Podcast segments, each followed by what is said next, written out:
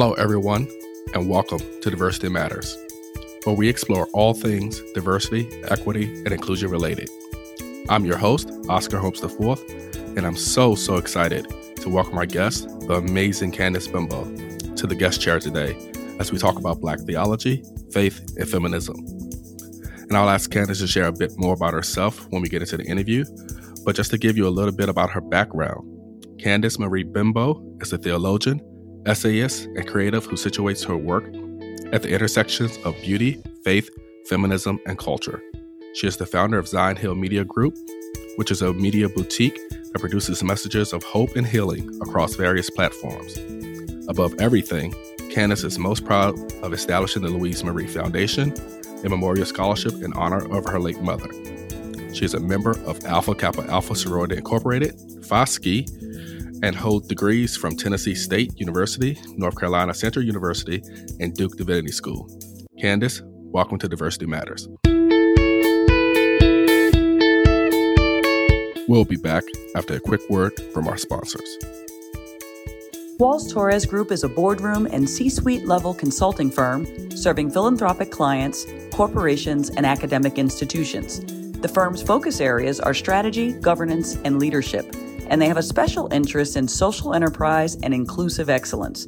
The firm is a certified minority and woman owned business and is a strong advocate for education and youth philanthropy. Their featured nonprofit partner, Giving Cycle, is a leader in this area and has sparked the joy of generosity in over 1,500 young people. I'm so glad that you're here with us. When I was thinking about the creation of Diversity Matters, uh-huh. I knew that I wanted to create a space where we could have hard conversations about DEI topics that was accessible to the general public, but was also still intellectually rigorous. Right. Right. So instead of just trying to like quickly throw something together just to get my podcast launched, I like I spent a great deal of time really thinking about, you know, how I wanted to create this first season. Right. So the topics that I thought were necessary to cover and who I wanted as guests for the first season. So I immediately thought about you oh, because I'm telling the truth because I've been a fan of your work from afar for a long time and I truly believe that, you know, we can't talk about black liberation without centering black theology, faith, right. and feminism. Right. We can't. We can't. I think it's necessary. Let's get started. Okay. You've been really open in your writings and your podcast, The Great Red Lip Theology. And in fact, I must admit, your first episode really had me in tears because, you know, as you talked about your own struggles. yeah. Uh, so you were very transparent about that. Yeah, uh, Which I really appreciate. But for some people who may not already know you, uh, what would you say your story is and why is it important for people to tell their stories? I tell people that at, at the core of me, I am a black girl raised in the South and in the church at this moment where hip hop is growing up. And so I am both a child of the black church and a child of hip hop culture. And all of those those two worlds that raised me well weren't congruent worlds. Mm-hmm. And I am the daughter of a single mother who believed that though the church had its problems, that it was still the best place for her to raise a black girl safely in the 90s. And I am a product of a generation of black kids who grew up in homes without their dad. And um, while I'm not one whose father's absence led me to destructive like communal behaviors mm-hmm. it had an impact still right and so this work that i come to is is at a moment where i honor the totality of those stories right the totality mm-hmm. of all of those experiences and how they formed and converged to make me but also how they've impacted so many others like me and gives us room, gives us space, gives us permission to re- both reinterpret and reimagine the world around us, both in from a spiritual and theological perspective, but also from a cultural perspective, right? And to think through what it means for us to now be leaders, what it means for us to now be parents, what it means for us to now honor that we have a lot of the power to shape differently a world right. than our parents and our grandparents shape for us. And so I think that for me, when I boil, when I like bear it down, I'm really just a black girl trying to make sense of the world that I was given and to honor the one that I'm now called to lead and create. Awesome. Mm-hmm. So you do a lot of this work through your podcast, Red Lip Theology. Mm-hmm. And I know it is centered in Black girl magic, but just want to let you know you do have some men out there who also listeners. Thank you. I appreciate it. I appreciate but for people who may not be familiar with it, can you talk about, you know, the impetus for your podcast, Red Lip Theology? What are you trying to achieve? And you don't have to mention all of them, but you talk about these red lip Ten Commandments. So you want to speak a little bit about that? Right. So what's funny is Red Lip Theology came out of this moment where I was being really snarky with one of my white seminary classmates mm-hmm. because I got my MDiv from Duke, and Duke required before you graduated that you take a Black church studies course, meaning that you had to sit with for a semester Black liberation theology mm-hmm. and womanist theology. And I'm dealing with, you know, white men, young white men who think that they know everything. And that if you are black or if you're not white doing theology, that you're not doing it for white people. Mm-hmm. And so my my classmate asked me, he was like, Well, Candice, do you consider yourself a black theologian or do you consider yourself a regular theologian? Mm-hmm. And I very quickly quipped, I was like, I'm a red lip theologian. And he was like, What's that? I said, Me. And he said, Who created that? I said, Me just now.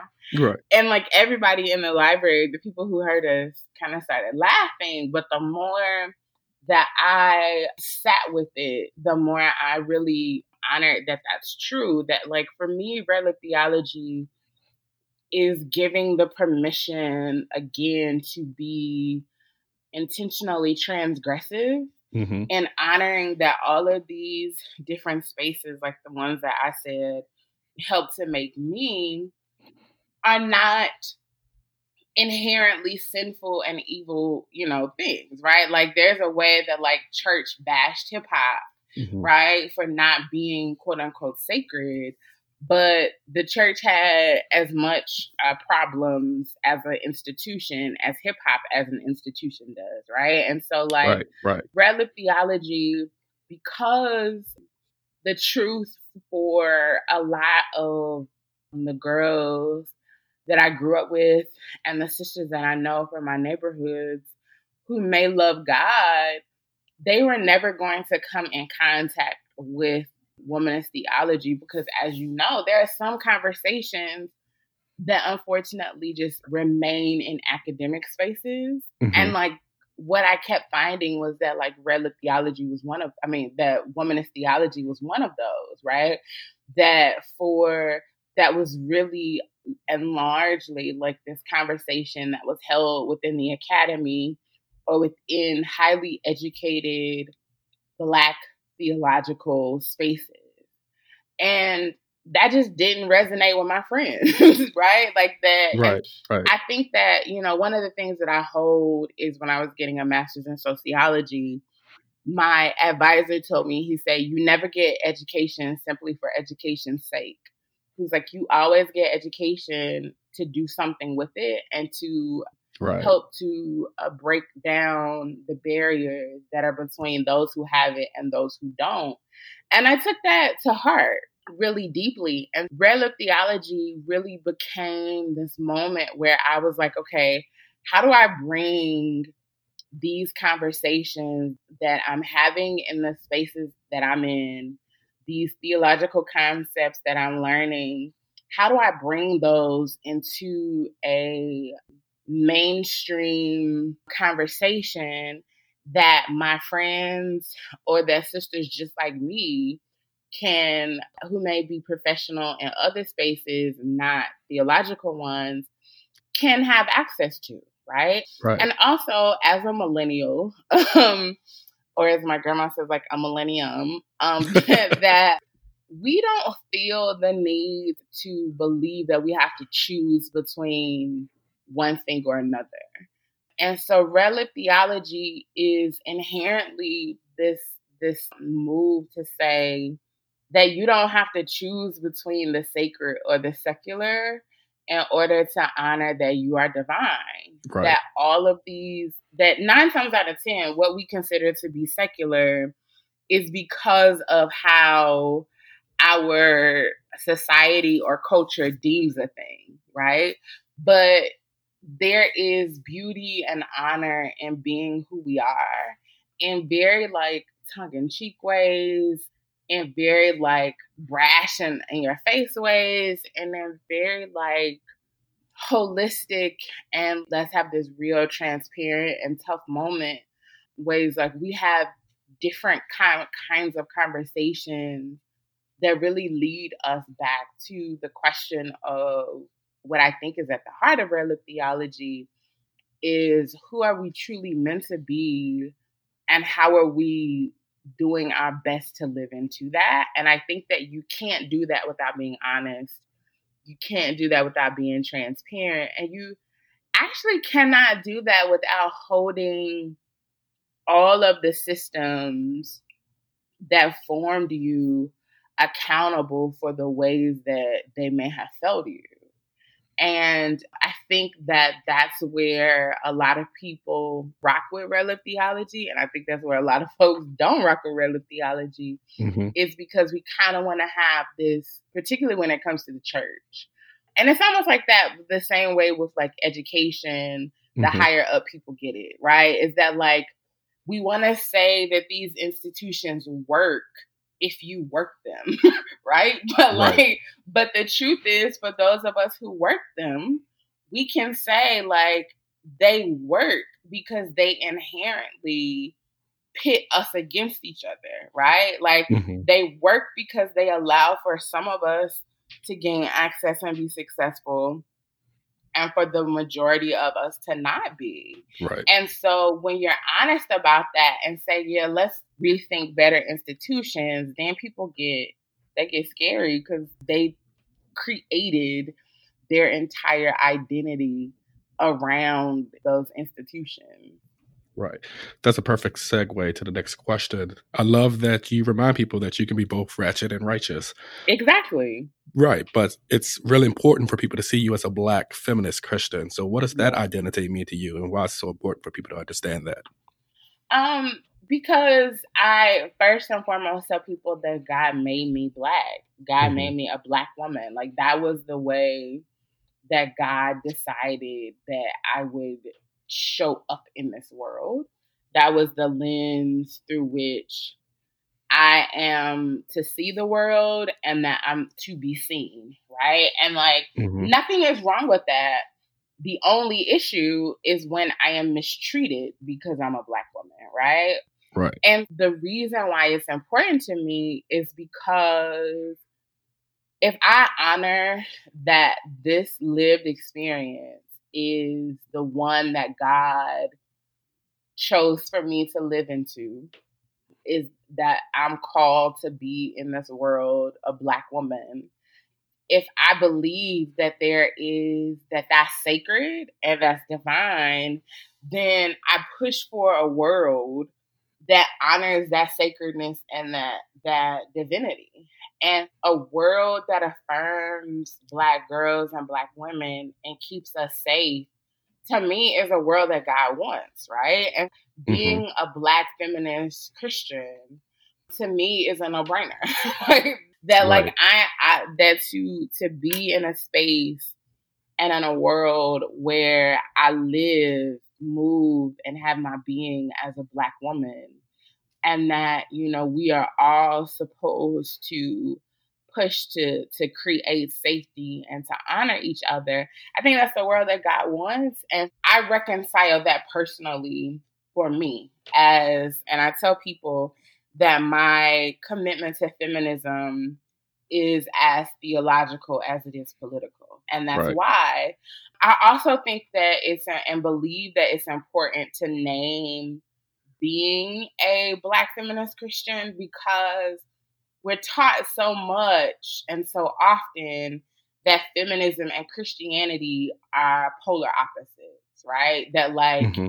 if you are Christian, like you can't be feminist. And most of the time people who say that are people who A don't read the Bible and B don't know what feminism actually is. Mm-hmm. And so this notion too for black women who are for whom my work is primarily directed towards, but a lot of black women and particularly single black Christian women who desire partnership think that saying that they are honoring that they're black feminist pushes men away. Right. And like more than being a black feminist, they want to be somebody's wife. They want right. a partner. And I get that. And for me, saying continuously that I'm a black Christian feminist speaks into the space that says, hey, like this is the experience that God gave us to live into, which means that God wants not only us, but all black girls and all women, black women to be sacred, seen as, as sacred and protected. So that means that we need to and our experiences lean into and speak to these ideals that give us that press for that equality and to tell them that you can do that and be aligned biblically. And i you know there are scriptures that i speak to that talk about feminism in scripture right? That these were not when you look at the biblical narrative these aren't women who are cowering right? Like these right these are women who are empowered and kind of take their destiny and the destiny of their families in their hands. And I think that lastly, it's important that we also, in addition to having this political and this theological commitment, and in addition to showing that it's okay for Black women to to hold that together, I think it's also important for us to reclaim our faith from white evangelicalism. Right. That when I'm talking about Jesus and I'm talking about God, I'm not talking about white men, right? Like mm-hmm. I'm not I'm not talking about the faith structure that so many of us believed in and were given because that was what was passed down to us, but I'm talking about progressive understandings of faith that Black folk have always leaned into since the time that we were brought here, even before, you know, that we have always read ourselves into the love of God. We've always seen ourselves as divine and like reclaiming that from white evangelicalism that seeks to, before we even get to talking about Black feminist Christianity, wants to make the black demonic. You know what I'm saying? Right. And that right. to say that like all of these things can be true, but more importantly, it matters how you see God and that you see God as not somebody who who sees you as inherently inferior to white people, which is what evangelical Christianity really gives us. Right. I know we both agree that everyone should be feminist. So not just women, but men as well. Right. but again, one of the things I love about you is your transparency and the fact that you admitted that you did think that you were inferior before because you were a woman. So clearly people got you past that thinking. So what advice do you have for other people who may need to get past that thinking as well? I think the first things that I would say is the beauty now of social media and of the digital space is that we have access, global access to different thinkers. It's hard to evolve if everyone in your community thinks that you're the crazy one, right? Like mm-hmm. it's hard to think outside of narratives if nobody else will think uh, outside of those narratives alongside of you.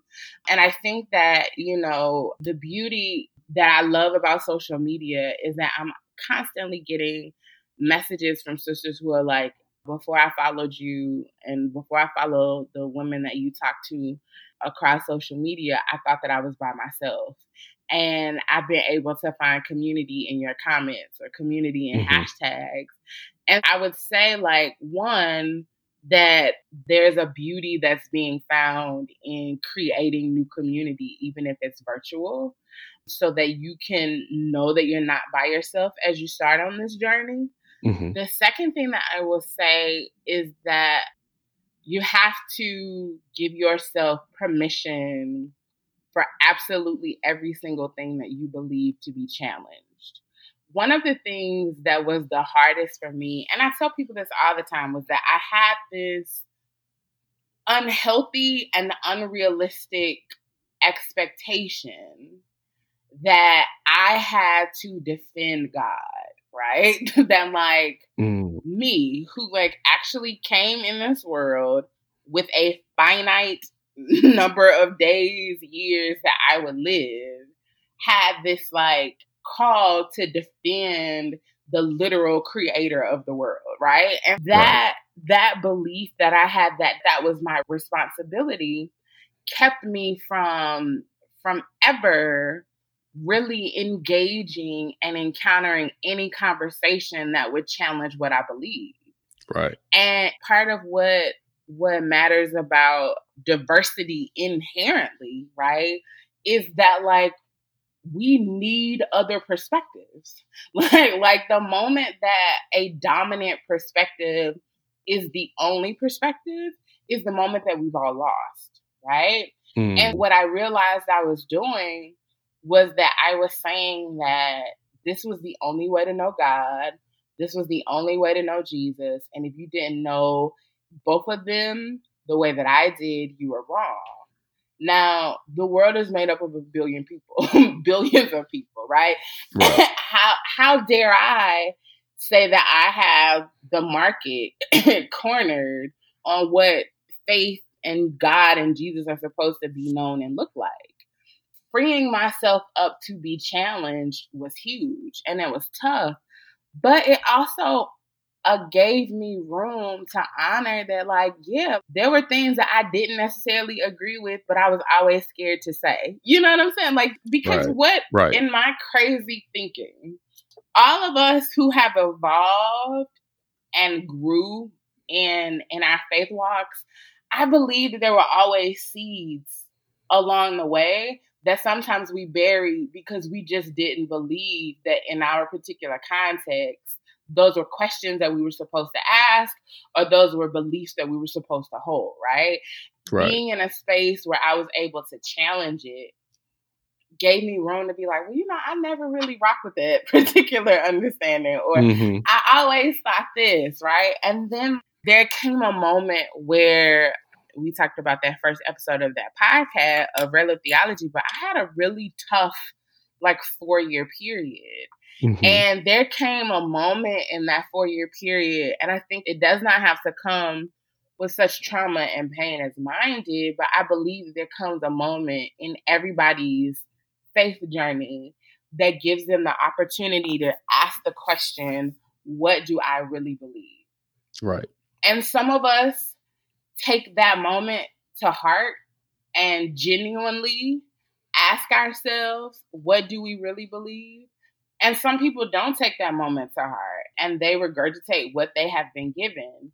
For me, I took to heart to say, I have been on this journey of moving progressively in faith conversations but there was also that moment where I was like, what do I believe? If I was asked today what I believe, what is it? And I'll never forget, like, I wrote on a piece of paper, and I still have the piece of paper. I wrote that I believe Jesus was born. I believe that Jesus died. I believe that Jesus was coming back again. And I mm-hmm. wrote the fourth thing that I believe in the darkest moments of my life, God holds my hand and walks with me. Right. That was the four things that I developed a new and endearing faith on. And I think that when people ask that question of themselves and they ask it honestly, it's a different answer than what we have all maybe a different answer. And it leads us to other open doors. And so i'll say that that's the that for me community and allowing yourself to be challenged and sitting with the challenge really is the most profound and beautiful way to begin to journey into much more freeing and much more liberating articulations of your faith. Right. So, in speaking about faith, I think we both have much love for the Black church. Yeah. But in many of your Red Lip Theology episodes, you express your disappointment. And I hope mm-hmm. it's not mm-hmm. too strong if I say your disdain for the Black mm-hmm. church, mm-hmm. which I, I also have some myself. Right. But particularly in one of your episodes, you stated the Black church is going to Black church. So, what exactly do you mean by that? Yeah, like I am the embodiment of that little boy who um I'm tired of this who, church. I'm tired of this church. Like like and I say the black church is gonna black church because as an institution, the black church upholds this notion that above anybody, black men, black cisgender heterosexual men mm-hmm. are to lead and to be protected.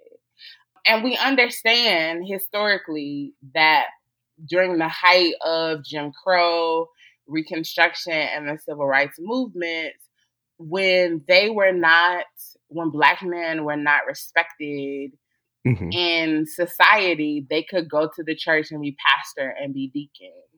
We also know that at the same time that they could do that, Black women were experiencing the same kinds of mistreatment, not only in community, but in their own homes, right? Mm-hmm. And so there will always be this belief, this ideology that's pushed by Black church that says that anything that inherently affirms the other beyond the space that they believe that they should be affirmed, meaning black women, black children, LGBTQ persons, like this ideology that all of us are sacred, divine, and we should challenge our faith narratives that suggest otherwise. When we get in spaces that are looking at us and saying, nah, like that, we really need to challenge that, right? And I think right. that our Black churches as an institution, there are some as pockets that, and some as individual churches that really try to do that. But ultimately, like there are a lot of of congregation as an institution itself. The church is really tethered to this idea that silence and maintaining the status quo is what we need to do as black people in order to get ahead. And that's never ever that's never ever going to get us anywhere.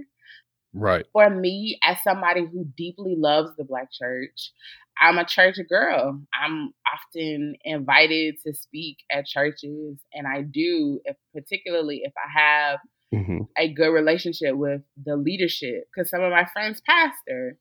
So I do it because I support them. But the right. truth is, is that there's a very real intention to dishonor progressivism as an institution I don't necessarily see myself as one who is committed to the church in the ways that I used to be, right? So I tell people like my ministry stuff is primarily wilderness.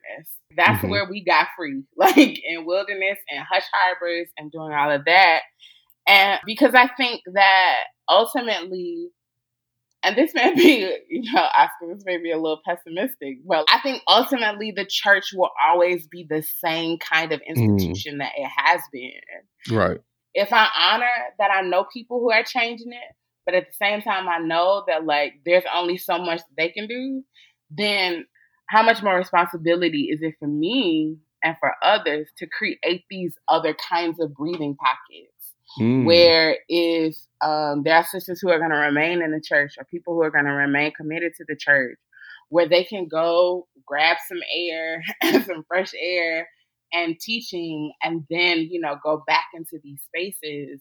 I'm committed to those kinds of spaces, even as I say, like the black church is on black church, because I don't see the revolution that a lot of people say that it will have, I don't see it. I don't see it as a whole. I see it as you'll find your church and that pastor who will who affirms and who is progressive in theology and preaches a liberating gospel. Right. And whatever city, whatever town, whatever state, wherever somebody can grab onto live stream and watch him or her or them, that'll be great. But right, what about the people who don't live in those cities? Right? What about the people who who will not have the benefit of the Bible studies or the small groups that are in that way because everybody in their state or everybody in their city pastors think the same way. I right. think that when I say things like that, I, I, I said that the other so funny that you brought that up because I said that the other day to one of my homeboys. We were on the phone for three hours after he got out of a church meeting. He's a pastor, and his a particular social program that he was really excited about was on the floor for the church to vote on because his leadership council was mm-hmm. divided. And basically, the issue was that while they thought that these services were important, they thought that it would bring a different caliber of person to their church. And they didn't want that. That's not what they were known for. Mm. And when the congregation agreed and voted down this program, he was so angry. And I mean, we talked for hours and I and he got mad at me when I finally was like, What did you expect? Right. And he was like, Which I said, these are black church people, middle class, right. upper middle class, who went to school, who, even though they give and donate, they fundamentally think they're better mm. than black folk who are caught out on addiction or homelessness because somehow we think that those are things that they did to themselves, right? And right. so we had this long conversation because I was like, I actually would have been shocked if your people said yes. You know what I'm saying? And like, and he was mad, but I was like, no, like we actually got to be honest about some of the people that we pastor. We got to be honest about some of the reputations of our congregations. And just because we may want to change them, it don't mean that they want it. Right. One of the important criticisms that you highlight that even in progressive church spaces, because I definitely agree with you, we can find pockets of black church, you know, black churches being progressive, mm-hmm. uh, but you still talk about like how sexism is so prevalent. And I think you brought up a really good point in your podcast when you talked about, or you question where are the people going who are being mentored by you know these progressive pastors? And why is that a huge gap between the male associate uh, ministers who get in churches but the female associate ministers don't get into church? So can you expound upon that mentoring gap and what do we do to fix it? Yeah it all gets on my nerves after churches because part of it is that even in progressive spaces you still see men who are held up as like the beacons of a different way, right? there are a few women, but you still see the men, the brothers who are held up as like, oh, these are brothers who preach about Tamar and they preach mm-hmm. about sexual assault and they preach about loving queer people and then and they get they get highlighted as the new generation of black church or the new wave of black church. And you're like yes finally. But then when you put a microscope and you see okay how many you see the disparity between the male mentors that they have mentees that they have who get churches mm-hmm. and the female mentees that they have who get churches you recognize that even in these progressive spaces, progressive leaning spaces, you still have this same good old boys network, right? Right. And part of it is that we say it and nobody wants to call it out because these are supposed to be the good ones. Like you can, it's almost also like, okay, well, we could have much worse, y'all. Let's not rock the boat here. But the truth is, no, we are replacing one kind of sexist um, narrative for another, and the only thing that's different is because they're men and they preach something, they preach a different kind of gospel, right? Right. And that's right. still the problem, right? And I think Right. that part of what matters and what has to matter is us being honest and saying, where are the people? Like, where are the women? Where are the sisters? Where are the queer voices? And not in a hokey hoity toity way, but in a don't don't invite me just to come for the Women's Day service. the Women's Day services, right? Youth Right. Day services. Like, let me come and have me there in a way that's honored and respected Right. and have my voice uh, validated. And I think that it also it also matters that us in the pew say something. And I say this to to people all the time when they reach out to me. I believe that the pew has power to say like hmm we actually want to hear from more women. Right. to say we actually want to hear from speakers that have a diversity in age. We actually want to see a diversity of lived experiences in our preachers and in our speakers and in our teachers. Right. And because I love this church, I'm going to hold this church accountable to giving me that. I think that we kind of believe that as members of congregations, we don't have that much say, but we do, right? That we can go to these meetings and say, "What? Why are we only hearing from men? right. Why are we not having kinds of conversations that really matter?" And um, I do a lot of consulting work with pastors who reach Right. out to me who are like, "I don't want to be trifling. can you help me not to be?" and so, like, I think that's great. yeah, I think that's the point of diversity matters is, you know, we all have blind spots and it's all about doing better and getting better. Yes, it is. We'll sit down and, per case in point, like one of the pastors that I work with just recently, we sat down and we looked at the church's calendar for 2020 and we looked at what um, major events they had. This particular pastor is also one who outlined sermons and sermon series for the entire year when Mhm. we sat down and we really looked at the church's calendar, I said to this pastor, I said, every significant population group other than black men, you are just giving a throwaway nod to. Mm. Um, and like, what are you talking about? And we went through and we were like, children, oh, let's just give them this back to school drive, you know, this winter wonderland and trunk or treat, right? Right. Women, let's do something for breast cancer, let's do Mhm. something for Mother's Day, right? You have suicide, mental health, suicide prevention day. I was like, these are things that are abstract from the actual teaching and preaching of the church. If you want voices to be lifted in ways that are healing and holistic, Right. like we really got to think through what you're teaching and we really got to think through what you're preaching and we can't see lifting them up and we can't see honoring their voices as ancillary to what we are already doing, right? I think getting in spaces doing that kind of work has been really helpful because yeah, a lot of pastors don't know, right? Or they're resistant to it. And now we're in a moment where you can't be resistant and survive. You can't, like, there are too many movements that are happening Right. that literally will render you irrelevant if you do not honor that the winds of change really are sweeping across our country and you either Right. get caught or you get left, right? I think that even in progressive spaces, these pastors and leaders have to allow themselves to be held accountable and not just rest on the, oh, well, like it could be worse. So because it could be worse, don't say nothing to me, you Right. know? And a lot of them sometimes have that kind of perspective and it gets like, this is the same thing I've dealt with. It's just in skinny jeans and a button down. right.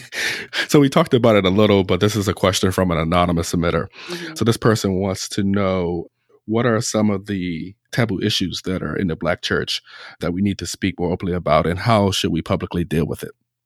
Um, I definitely think that the first one comes to mind is just uh, sexual trauma and sexual assault. Mm-hmm. There was a study that was published a few years ago that said before a black girl turns 18, 60% of them would have experienced some form of sexual violence and inappropriate contact within their own home. Mm. And there was a study after that that talked about the numbers were actually equal to and not very different among Black boys. And part of that study suggested that it may actually be higher because Black boys are often afraid to speak about experiencing sexual violence and sexual assault, right? For fear right. of what assumptions may be made about how they view masculinity. Right. Or even the culture that really uh, exactly. uh, celebrate, like if an older woman is hitting on a kid. Exactly. Right. On a kid. And that's supposed to mean something about who he is as a man and what he's able to accomplish and achieve. What we know, right, is that there are girls, boys, men, women, people, individuals who are in our communities and in our congregations who are suffering literal violence mm-hmm. and who are in their homes in fear. That is something that we have to talk about. That is something that I don't believe pastors can do or should do on their own. There are trained professionals, and I encourage pastors to collaborate with the trained professionals in their cities and in their communities that are trained to deal with sexual trauma and sexual violence and speak to the resources that people need. And part of when people come, outsource those because the truth is, is that most of us need more than just pastoral counseling in order to get over that, right? Like we need trained professionals. Right. And to that same end, another issue that we talk about very flippantly, but need to be much more serious about in the church is mental health in our community. Right. I am one of those who my own mental I've talked very freely right. and openly about being someone who lives with a depressive condition and once was hospitalized for it. I do not take very lightly to pastors who use mental health conditions as like preaching moments when they say stuff about being schizophrenic in your faith or having right. a bipolar praise and bipolar prayer life, like those things that get shouts but are really ugly and like ignorant right. attacks. Yeah, like that there are stuff like you can't be a Christian and be depressed. Like you, you right pray depression of stupid stuff, right? Again, it matters for us to have trained professionals who are, yeah, no, that's actually like that. And also, there are many people who are professional trained individuals who deal with mental health, but also do it at an intersection of professionalism and their Christian beliefs, right? And you can find folks who are like, my mother was one who right. was deeply Christian and was also a mental health nurse practitioner and will tell people all the time, you need God and every other qualified professional to be your best self, right? And right. we have to change the narrative in our communities, starting with the church. Like, if God endowed doctors and teachers with what they need for us to live into our well, our best selves, the same is true for mental health professionals, right? right? And lastly, I think of the a lot of things we can work on, but like the big three of that last one, I think is that we have to push our churches to think differently about sexuality and gender identity. Mm-hmm. We are at a moment where, as people, we have more language than we ever had before to identify who we are and who we genuinely know ourselves to be. And um, we need congregations and we need pastors that are educated about those things and don't just speak foolishness into these voids of God created Adam and Eve and not Adam and Steve, or that right. if you are born a man, you are a man. You know, right. Google is still free. And so are library cards, and you can actually read right. about gender identity and you can read about sexual orientation and become informed and speak from an informed place that honors the reality of people's experiences and the truth that God is very much love. I am right. So I identify as as a process theologian in that I believe that I don't see God as this fixed power that hovers over all of us controlling every movement, right? I believe that God impacts the world as much as God is impacted by the world. Mm-hmm. And I believe that God has had to shift and push and evolve even as creation and humanity has shifted and evolved, right? Like, if we see God as this ultimate parent, when a child is born, that parent doesn't know everything that that child is eventually going to be and do, right? They give right that child the freedom to grow into themselves. And as a parent, they adjust, right? Oh, I thought he was he was gonna be this way. He they're this way. Let me figure this out. I think God is the same way. And I think that the language that we have around how we know ourselves, how we can I have been this may be a very roundabout way to answer this question, but like I have been in recent weeks mm-hmm. just amazed at the conversations around Zaya Wade and Dwyane Wade and Gabrielle Union coming out to support their daughter in her transition. Right. But the beauty that a 12 year old in the year 2020 can say, This is actually who I am supposed to be. And that there are adults that were like, Okay, let me read right, and let right. me surround But more importantly, parents, right? Yes. Parents, exactly. Let me read, let me surround myself with folks who can explain to me what my child is going through.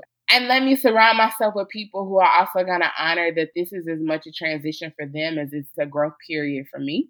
Absolutely. I think if humanity is able to do that, how much more is God able to do that, right?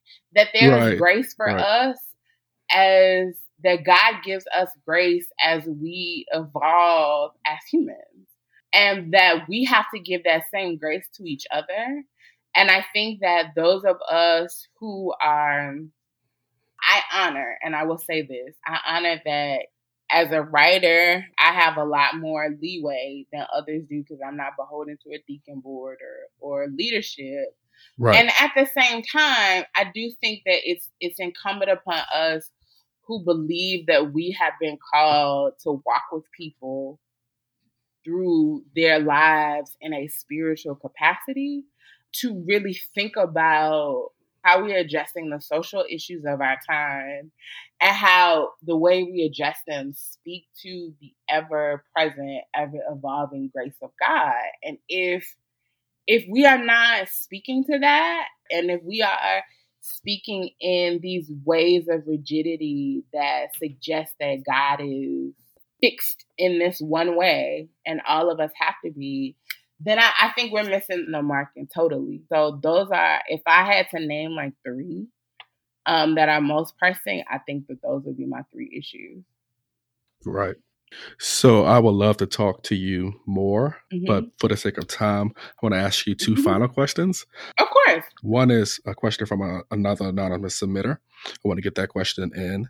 I'll say that one first. So, what role okay. do Black millennials play in reclaiming the narrative that faith is the auspices of the conservative right?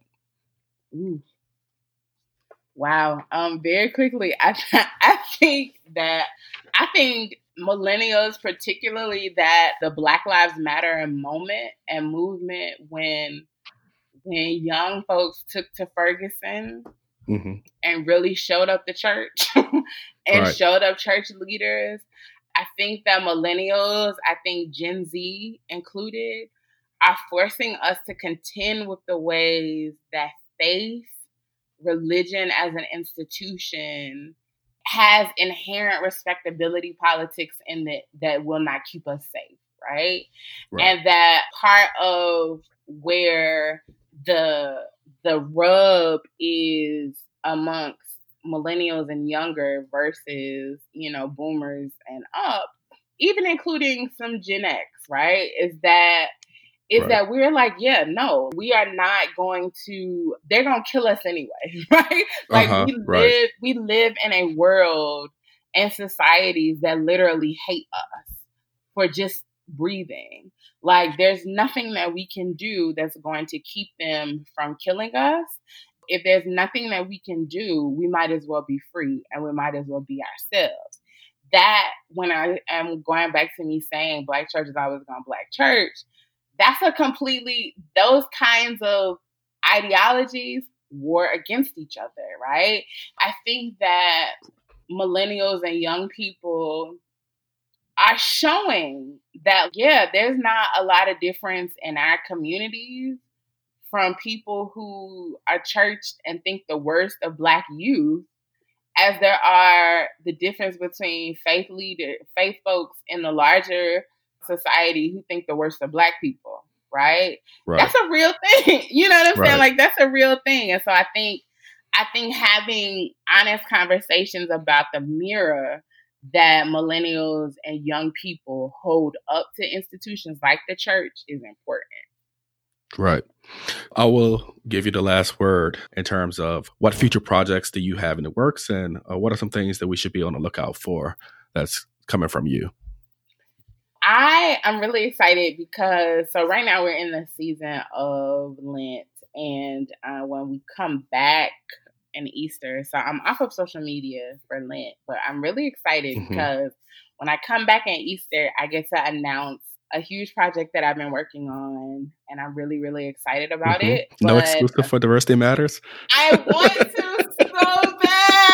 I really, really do, but the ink isn't dry, and right. so they keep telling me, "All right, until the ink is dry, keep." I understand. Like, and I would say I'm not good. This is how you know, like, God has a sense of humor because I have never been good at like keeping secrets long.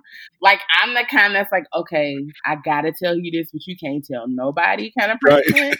this is like, this has been since December. So, this is the first time that I've mm-hmm. ever held and not dropped hints or, and I'm, right. and I am fundamentally proud of myself that, like, I, even so much because, like, my grandma was saying to me the other day, Shiva, I'm so proud of you because you can't hold water and you have literally held this.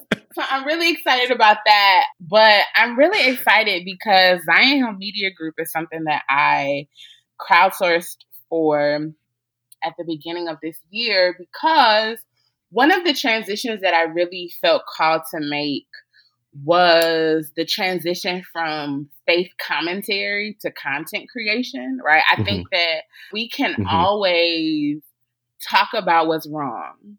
But I think it's a different move when we try to create ways that help us be better and help us do better. Right. Um, one of the ways that I really felt called to do that was to continue projects that I had done, like Lemonade Syllabus, the Get Clear in August Digital right. Sabbatical Challenge, and and like even moving into scripted and unscripted entertainment. And so Zion Hill Media Group really gave me the ability to start doing that. And I'm really excited because we raised $33,000. Um, Excellent. To, thank you to begin really working on bringing Zion Hill Media Group to life. And part of bringing it to life is a lifestyle, a faith and entertainment lifestyle website that as a writer, very quickly, as a writer, I'm always being pitched stories.